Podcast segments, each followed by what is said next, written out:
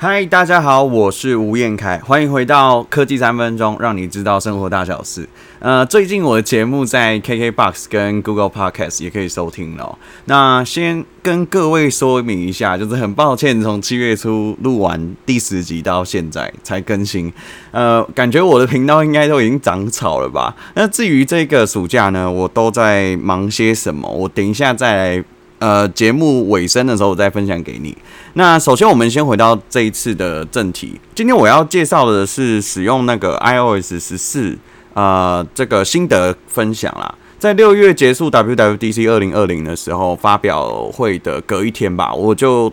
马上就手刀下载更新尝鲜了。那这一次的测试机型是 iPhone SE 的第一代跟 iPhone 十一。那我有两只手机嘛，就是看了一下这一次的升级名单呐、苹果提供六 S 以上的这个机种升级，其实我觉得算蛮佛心的，因为六 S 其实已经算是元老级的手机了。那很多人其实都是喜欢那样的尺寸，然后再加上它其实蛮耐操的，就换个电池就可以继续为大家卖命，我觉得蛮好的。那我要分享一下，就是在测试两个月以后。呃，首先要跟大家讲最有感的地方，就是它的主画面，因为经过重新的设计，所以你会看到说多了一些像是苹果提供的一些小工具元件，可以可以使用。目前的话，就是有 Apple Music，然后股市，还有一些像是照片预览啊，然后记事本等等。那未来期待说第三方的 APP 可以支援。那可以变得更加的多元一点，就是让这个小工具可以变得比较丰富一点。那也期待啊，就是整体这个使用性对对于使用者来讲是比较贴近的，像是那种台北等公车啊，或是 Bus Plus，你未来在看公车的时候可以比较顺畅一点。滑到最右边的地方是这个 APP 的资料库，这个东西呢，到时候大家升级的时候去看一下，它的好处就是说，它可以把所有的 APP 自动整理成一个比较方便浏览的方式，其实它也是可以隐藏页面呐，就是让你的桌面看起来会比较整洁一点。好，接下来第二部分呢，呃，很多人之前都是一直敲碗的，就是子母画面啊。我觉得过去在 iPad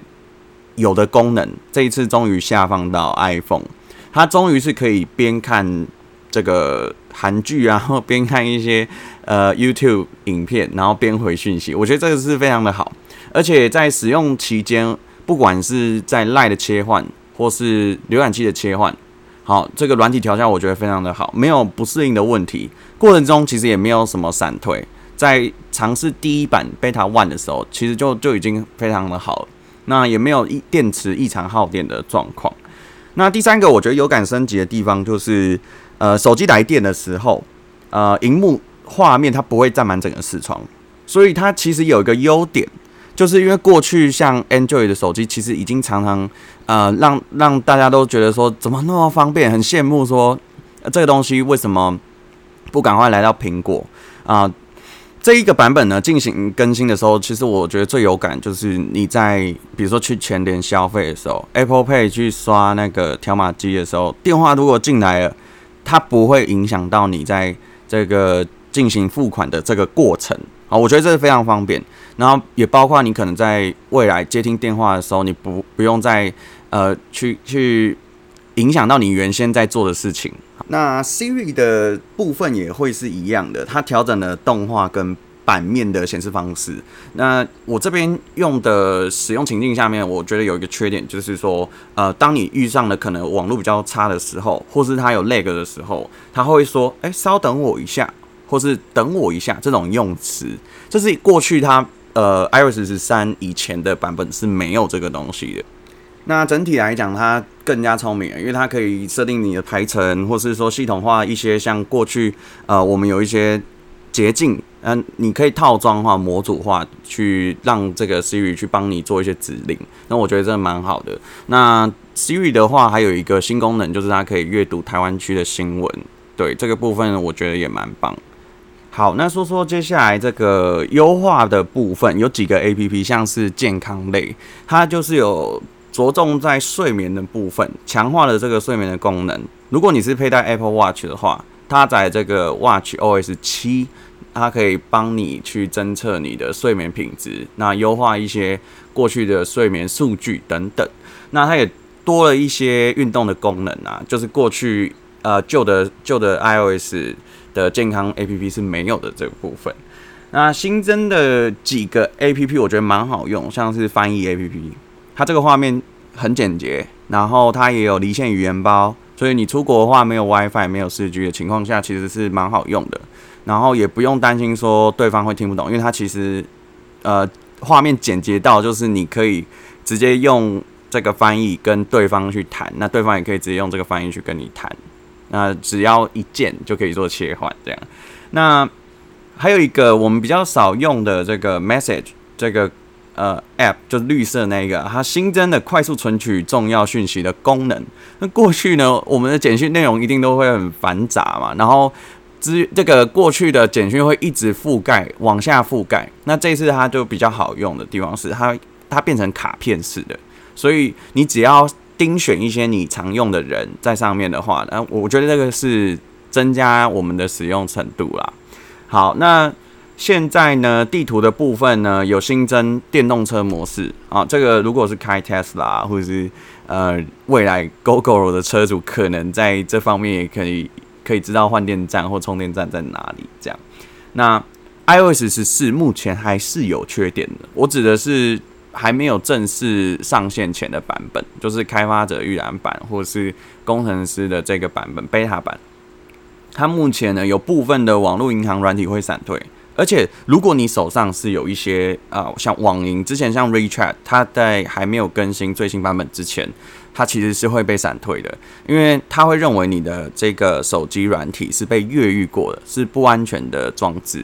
所以在那个时候呢，它可能会帮你直接就跳脱那个程序，直接闪退。那建议我觉得，如果到九月底前啊、呃，它应该会再出一波这个治安的更新 App。可能你在运行上面会比较顺畅一点，我觉得应该是八月底啦，八月底这样。好，还有一个重大更新就是手边如果 AirPods 的用户啊，你可以透过自动切换装置这个模式，我解释一下为什么这东西叫做自动化切换装置，就是如果你手边有非常多多部这个 iPhone 啊，或是 iPad 或是 Mac。那它就会依照你现在正在使用的装置进行连接，就比如说你现在用 iPhone，可是你旁边有一一台 MacBook，你这时候把 MacBook 打开以后，它自动就会连接你正在使用的装置，所以我觉得这蛮聪明的。那你不用再手动切换，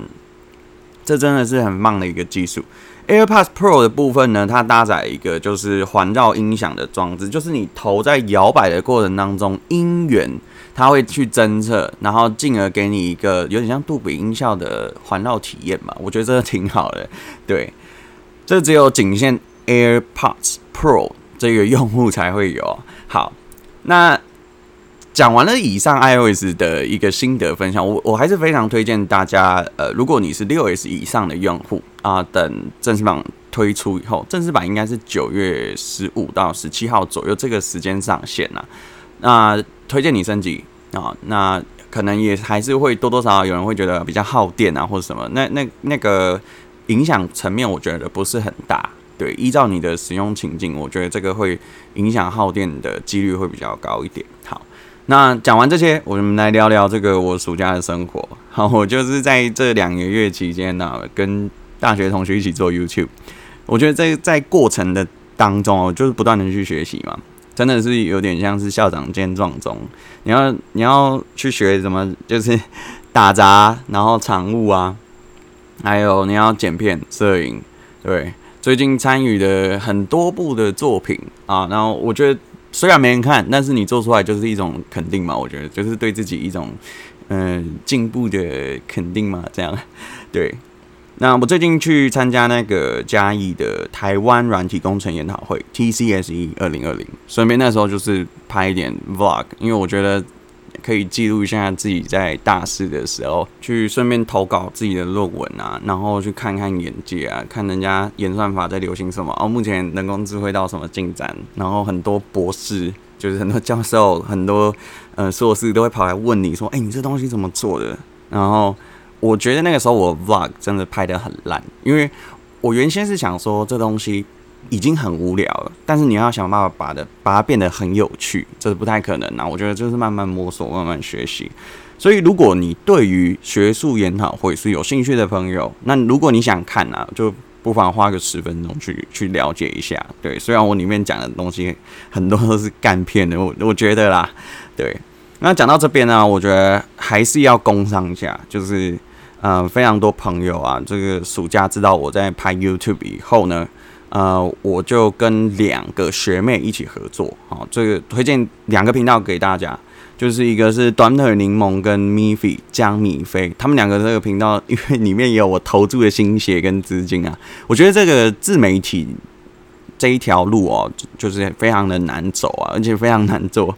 过去你可能讲几个干话，就会有一些人听啊，一些人看，就会觉得啊，好好笑，然后笑完以后就不知道你在干嘛。我觉得就没有一个寓教于乐的个概念呐、啊。然后可能底下人就是说你很棒，哎、继续努力。可是也有可能酸民就会说你真的超烂。我我讲酸民的话，就是因为说现在的网红在路上真的是满街都是，你要突破重围，真的要很努力啊。